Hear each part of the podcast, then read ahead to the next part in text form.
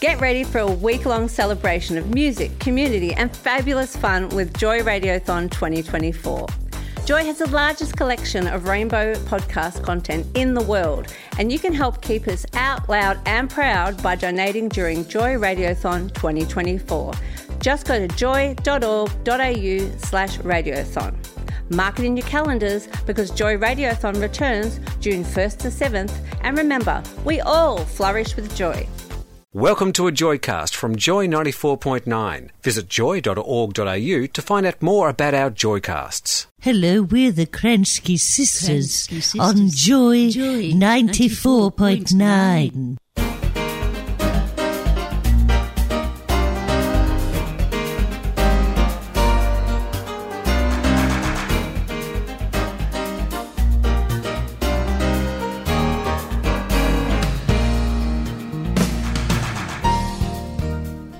Hello and welcome to Being There, Done That, Joy 94.9 with Chris, Gordon and Phil. And we will adjust all our little knobs and buttons and everything, and let's say thank you to the band, yes, and they can tinkle away in the background. Don't let the door hit their backside on the way out of the studio. Tinkle, tinkle, tinkle. Thanks very much indeed. Snow Dancing is the name of that song. Well, you wouldn't have been doing that the last few weeks, would you? Snow dancing, unless you were overseas, but Northern Hemisphere. Well, no, there was snow dancing here. Was there? I didn't see any. Snow dancing. Snow dancing. No. Well, there was a lot of dancing in the street. Yes. Last Saturday night, and then again on the TV on Sunday night. Yes. I don't know that I could have been up there. I did my 3 years pilgrimage to Mardi Gras march, but I think that was something for when I was 10 years younger than I am now. Did you march? Oh, no. Oh, I did. I did three marches. Was it marching or was it dancing along? Oh, I was. We were sort of individuals running around, getting involved with the crowd. I had so many kisses from men, it wasn't funny, and from women, and hugs from everybody. The Japanese particularly wanted to hug me. Was this because of your Father Christmas beard? No, I didn't have a beard then. Would it make sense for our Pride Parade to change from Sunday morning to Saturday night? I think it'd be difficult getting home after it, you know. I like the symbolism of being out in the daylight. Daylight, yes. So, yeah, but I'm thinking there's less chance of heat stroke and 40-degree days on a Saturday night. Well, this year we did it at 11 o'clock in the morning, our own Pride March. And it was still stinking hot. It was stinking hot, that's true. But it was a bit cooler than it would have been at 3 o'clock in the afternoon when we would have been marching on, which is what the idea was. But I'm not sure whether I really enjoyed the rebroadcast of it on the Sunday night. It was. I just. It was fragmented, wasn't it? Yeah, I just didn't go. Some reason there wasn't. There's no excitement about it. The inserts were actually brilliant. Some of them were wonderful. Oh, yes. I think you were very impressed by the group of Arab speakers. Yes, from Egypt. Yeah.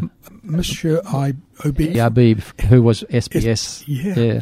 And I think that was really brilliant and made me think, well, we've got Helm as a group here. That's right. For gay Arabs, and I don't know how that's faring, but I hope it is faring well. They're really pushing it to get uphill, aren't they? They really are, but it was, I felt some of the interviews were pretty poor with the different people that they had in the studio box where they were. Some were a bit waffly, and some of the vox pops in the street were technically awkward. You could hardly hear them. Yeah. Well, they were drowned out by floats in the background. Yeah, but it was. If you're in the parade, it's absolutely wonderful, but you never ever see the rest of the parade because you're in your own little spot, and you come on and you see the people in front of you, and the people behind you, and that's it. You don't see the Dykes on Bikes, for instance, or anything like that. Vox pops are brilliant, but I think the camera needs to get down into the crowd as well. Mm. I tell you what I did enjoy was the fact that they had the Indigenous people to open it with the Welcome to Country. I thought that was absolutely brilliant. And the Indigenous gay group that came in behind them, which I thought was about time that they did recognise that, which was great. Yeah, the trouble with the Welcome to Country is we're turning into a non-smoking country, and they're burning up the joint. I felt that there was a lot of commercialism in the parade. Mm. I'm not saying they were commercial floats, but there were companies that were supporting their own staff and volunteers. There was a lot of government support in there in some of the floats as well. And I'm sure the cameras were a bit selective, weren't they? But what they were showing to us. But, Chris, it's also very good that the companies admitted that they have their gay staff and want to support them. Pride in diversity. That's right, which is absolutely lovely. That works now. That was a novelty 10, 15 years ago, but now it's implanted full-time in most of the big companies. Well, companies would have been embarrassed to think that gay people worked for them 20 years ago. Oh, yeah. You would have kept that under the covers. You probably would have got the sack if you were 20 years ago and came out as gay, mate. No, I can tell you there was a pink ceiling. Oh, was there? Yeah. Like there was a glass ceiling for women, there was a pink ceiling for gay people. Gay people. Mm. Well, they got rid of that at Qantas, didn't they? Oh, stop it. Not that little leprechaun at the top there. Hard to be sure. Yes, but I thought you were talking about trolley dollies. No. But the crowd were great. Enthusiastic. They're enthusiastic. And as I say, if you're in the crowd, if you're in the march, it's a great experience. Yeah. The other thing was that the political parties that did show themselves... Well, one didn't. Well, how was I going to express that? But you've just blown it, haven't you? Yes. They couldn't rally enough to put on a show. No. Well, they did mention the fact that last year the Prime Minister Malcolm Turnbull was there because it was actually held in his electorate. Mm. But this year there was no sign of Scott Morrison. And I believe... Well, it was in effigy. Yeah, it was in effigy, but I believe that the Liberal Party had a very hard job to rustle up enough numbers to make a float for themselves. Yeah. But the opposition had politicians from all over the country. Yeah, apparently they did make an effort of getting a whole bunch together. Yeah. It was a good way to bring into use again the word mob. Oh, yes. As the First Peoples did. That's right. The First Peoples mob. Yep. You have a mob of kangaroos, you have a mob of this, you have a mob of that. But as a collective name or noun for people, mob is the right name that they use for themselves. I think they sort of had the gay mob or something, didn't they? It was on their banner. Yes, I thought, how lovely.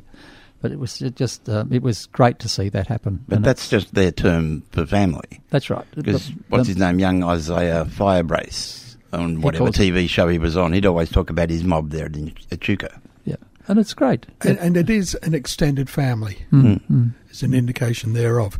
That's brilliant. And there was a few, who was that short woman, about 50-year-old woman? Oh, the one who's just jumped on our bandwagon, Minogue. Kylie. Yeah, I reckon she's just making money off us.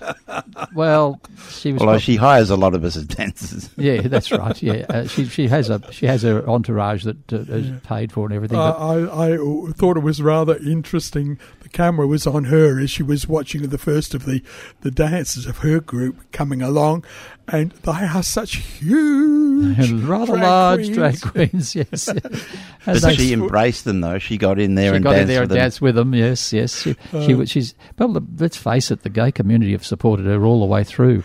Everything she's done, the gay community behind. We can't Kylie, get her out of our head. And Danny, they've supported both of the Minogue sisters, and you give back what you get, I think, from the way that the money was poured into her coffers by the gay community. And the support from the audience on the side of the road to the marriage equality shows that that was not a passing blip. No. The concept of Australia. I don't know. We've still got that fight coming up too, though. I don't know whether that was mentioned about the religious.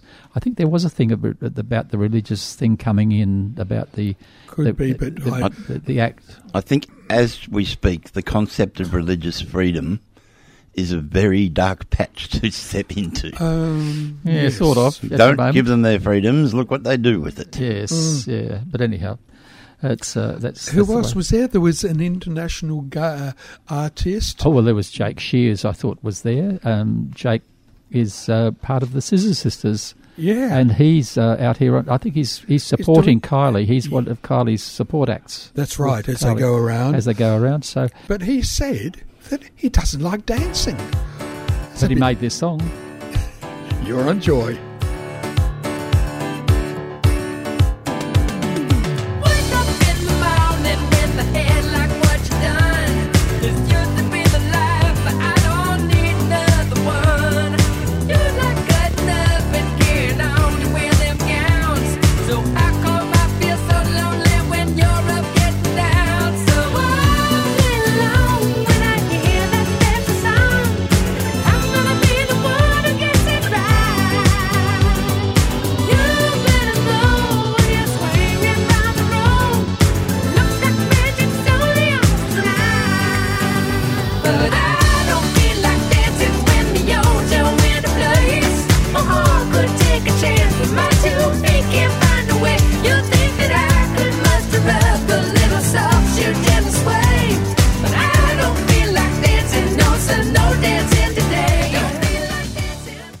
Find out more about Joy 94.9, check out joy.org.au.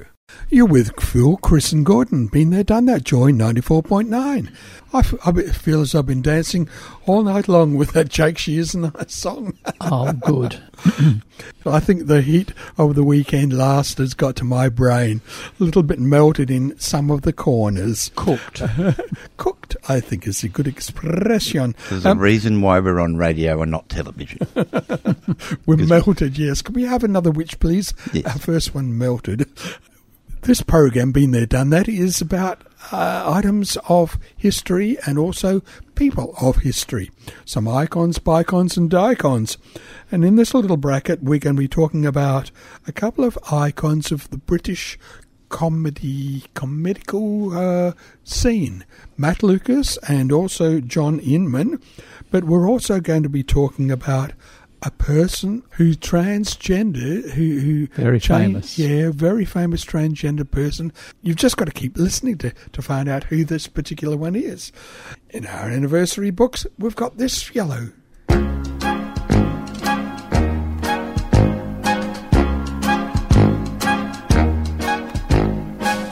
Grace Brothers, Men's Department.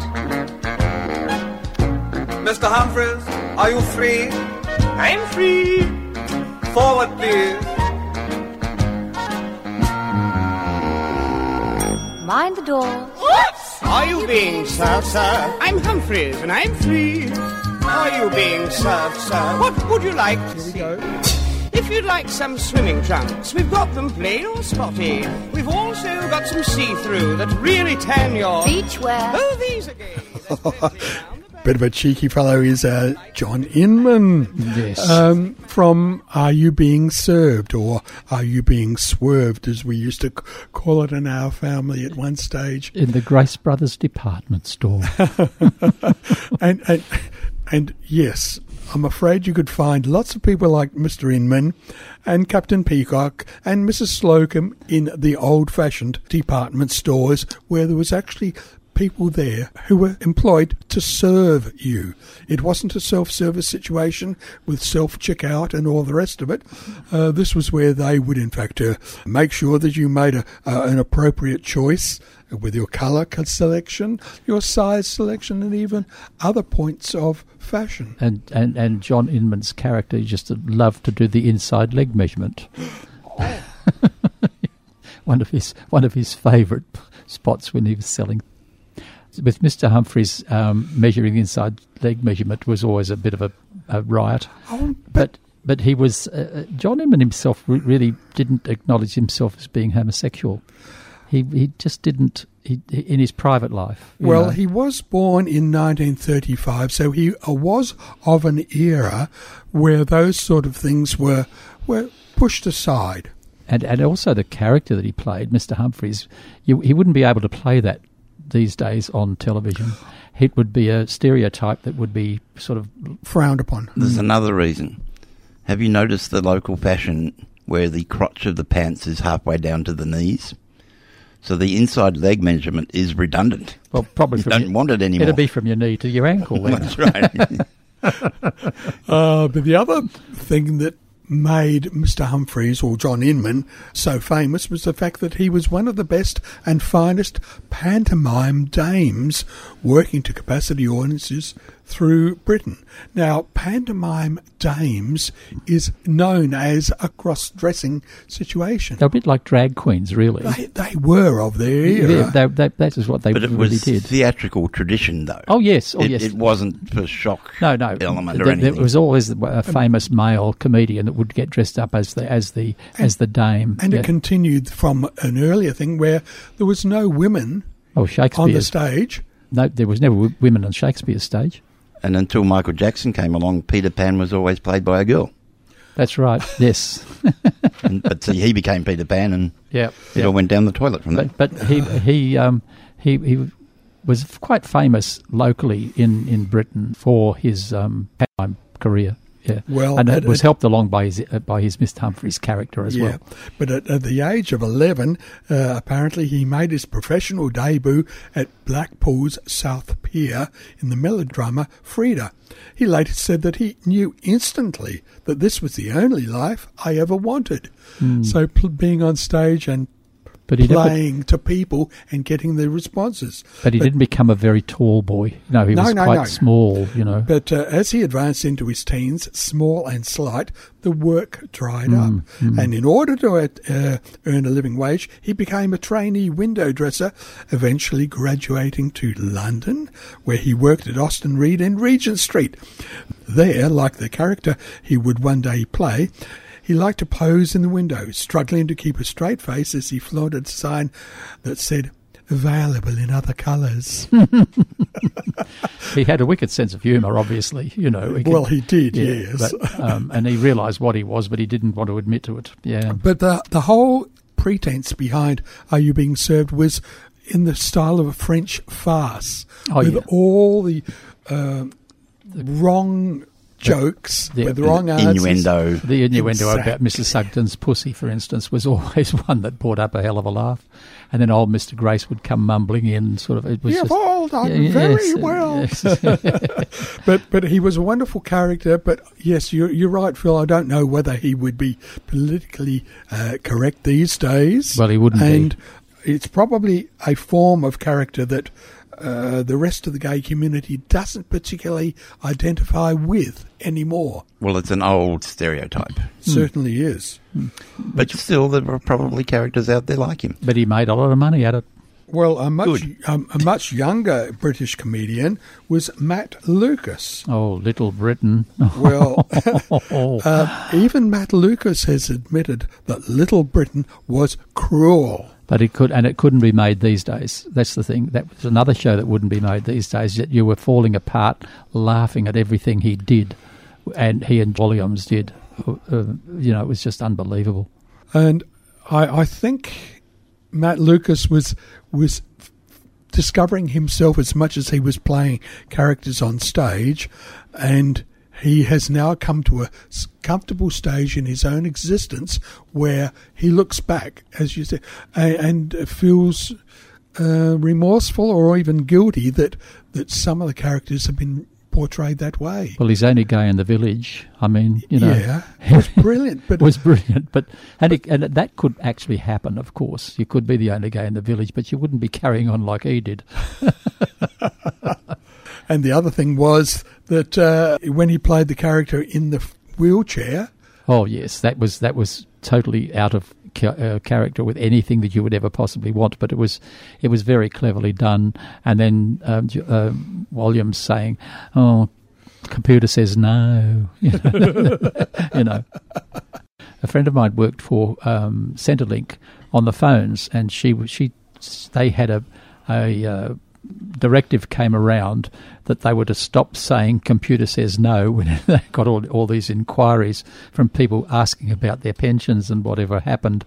And but she said yes, they the department had to send it around to tell them not to say "computer says no." But the odd thing is that computers would rarely have come back with that actual response. It was funny because he'd made it up. That's right, yeah. But it was not... you couldn't... The computer doesn't say no anyhow. You know, it only answers you if you ask it to. I guess what you're doing, though, is you've created a gag and then you carry that through the series. That's right. Yeah. And every time you say it, it's funnier. That's right. Every time it's become part of the lexicon of the English language. Actually, now, well, often almost as much as Mrs. Slocum's pussy. Yeah, that's right. She was mentioned just this weekend on TV. Yeah, that's right. Yeah, it was a very funny running by act. People who I would have thought were way too young to even know who she was. Your pussy must have got very cold. They must have been put in front of the TV as a childminder when they are young kids. Mm. Someone else who's having, an anniversary at this time, on the 10th of March 1924, they were born. They were born as Walter Stott, and they grew up to be an English composer and conductor of orchestras and bands, and he was a very familiar and household name to listeners of a lot of the BBC comedies on TV and on radio. But in 1972... thank you, Gordon, he undertook gender reassignment surgery and became Angela Morley. Now, Angela Morley left England at that particular stage and went to live in the US. However, continued to work as a conductor and a musical composer. And who do you think she is, we hear you ask? There's lots of works where she's provided music backing to Star Wars. She wrote a hell of a lot of music for Disney as well, really. Yeah. Because she did the Cinderella story as well. She did Little Prince. The Slipper and the Rose. She did The Little Prince as the...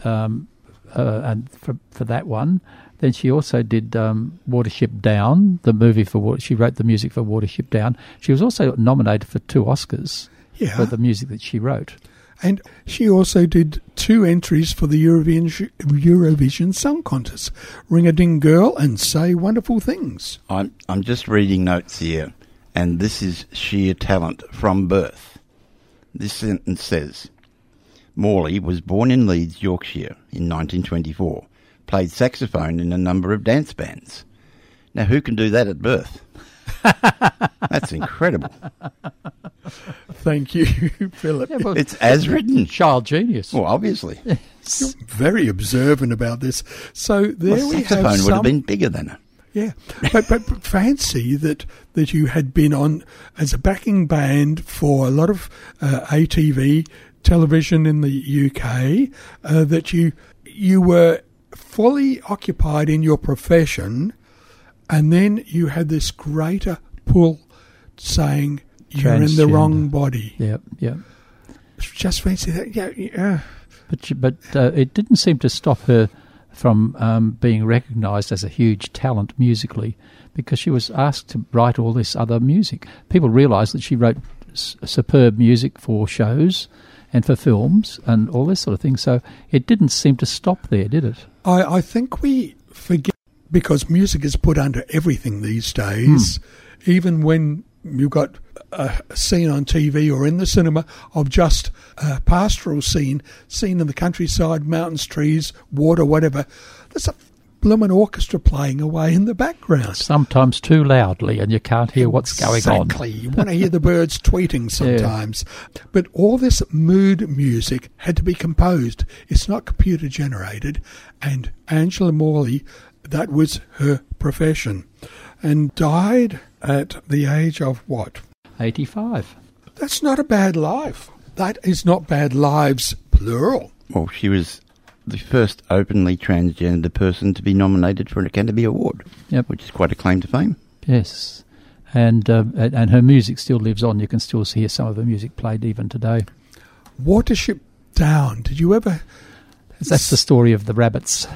What rabbits? Watership Down is all about rabbits. It's an allegory of life, but in the way of rabbits and how they...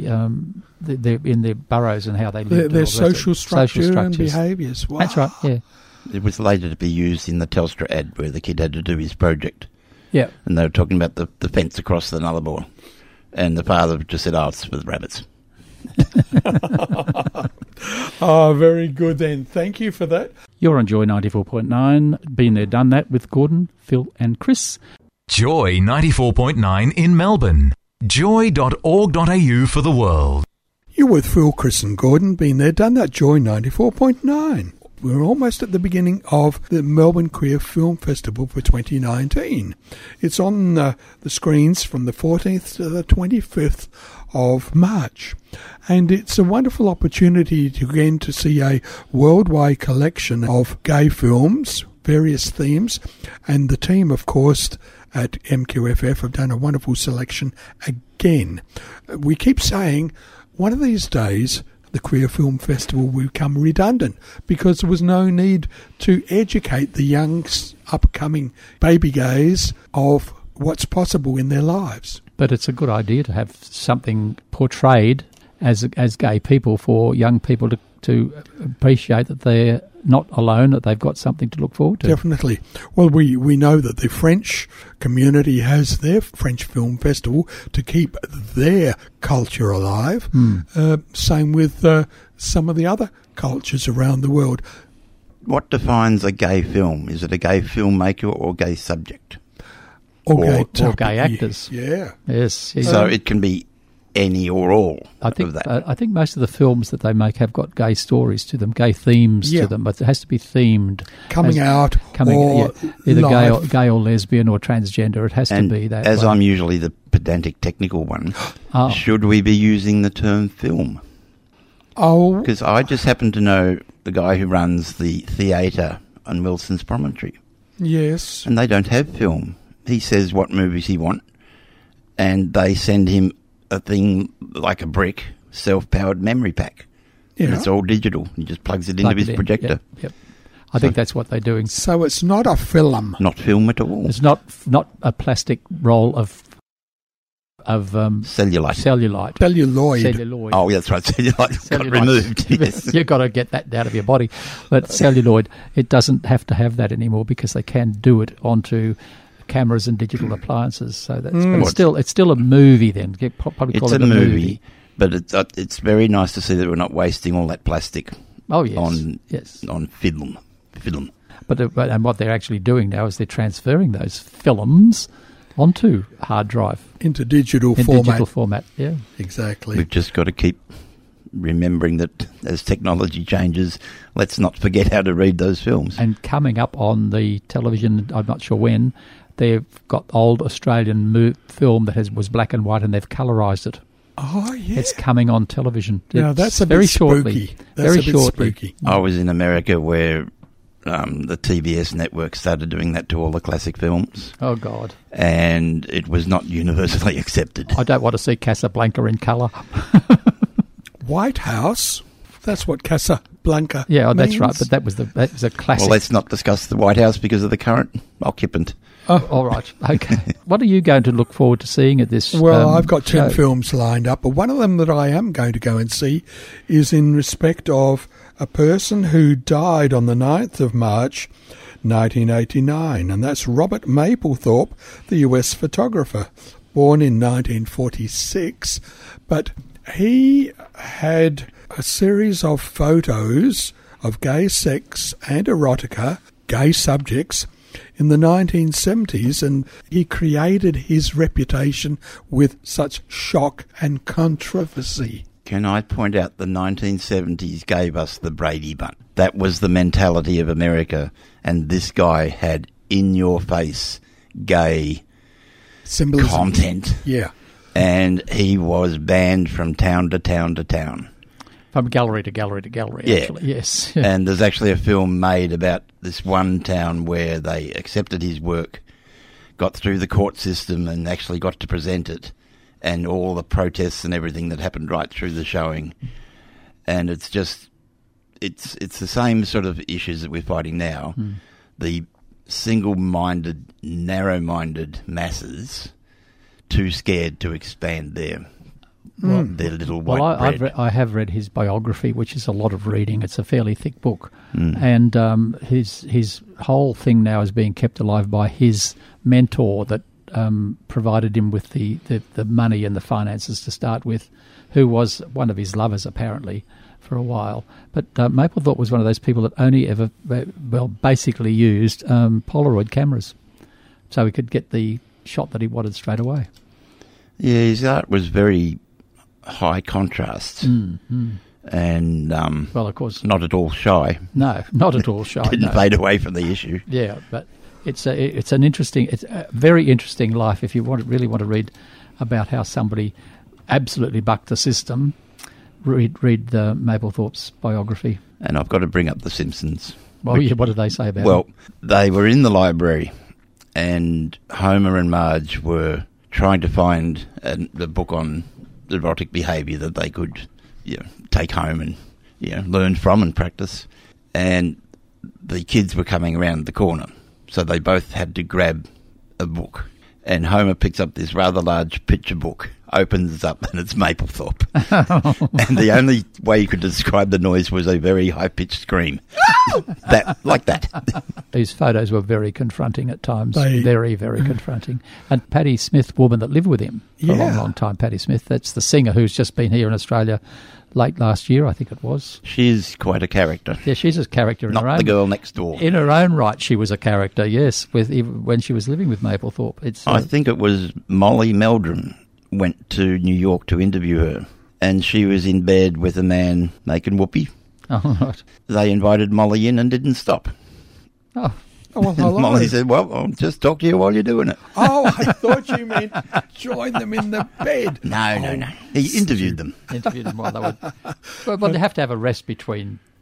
But you're correct, Phil, in when you say that the morals of humanity have changed over the 50 years since the 1970s. Well, we still have barriers or limits. There was a guy...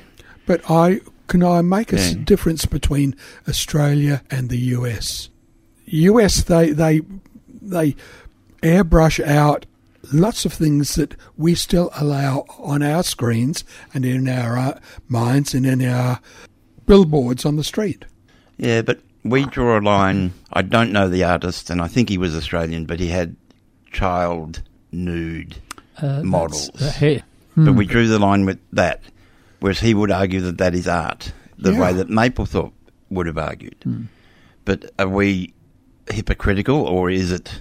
Well, these were not sexual acts. No, that's right. And, of course, the model child that was in those photos, the parents had given permission, and they were there while he was photographing them. Yeah. So that nothing went on. So do you think art will ever allowed to be just art, no matter what it is? But, Philip, you've got to remember that art... through the centuries, has always been criticised. Look at what they had to do with statues of Michelangelo's David. They had to put a fig leaf on his penis because it wasn't the right, they didn't want him to see. Well, that'll get wet when he pees. Yeah. That's just not practical. And there were all sorts of things like that. Here's Miguel Brown. He's singing about something that Mapplethorpe probably had, so many men, so little time. Oh, God, yes. Here on Joy.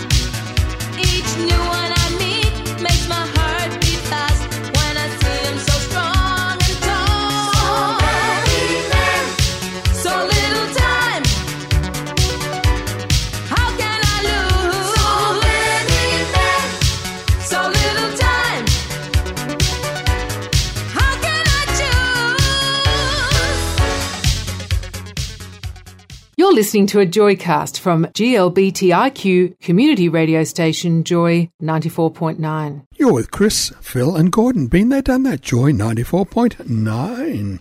It was about 50 years ago that Stonewall brought a degree of reality to the US, and we've just had our Mardi Gras where we've been displaying some of our successes with equality here in Australia, and we had our own Pride March earlier in the year where we had our own Victorian good luck displayed. Stonewall was 1969, yeah, and it seems a long time ago, but at the time it was an absolutely amazing, because it was the drag queens that actually fought back against the police.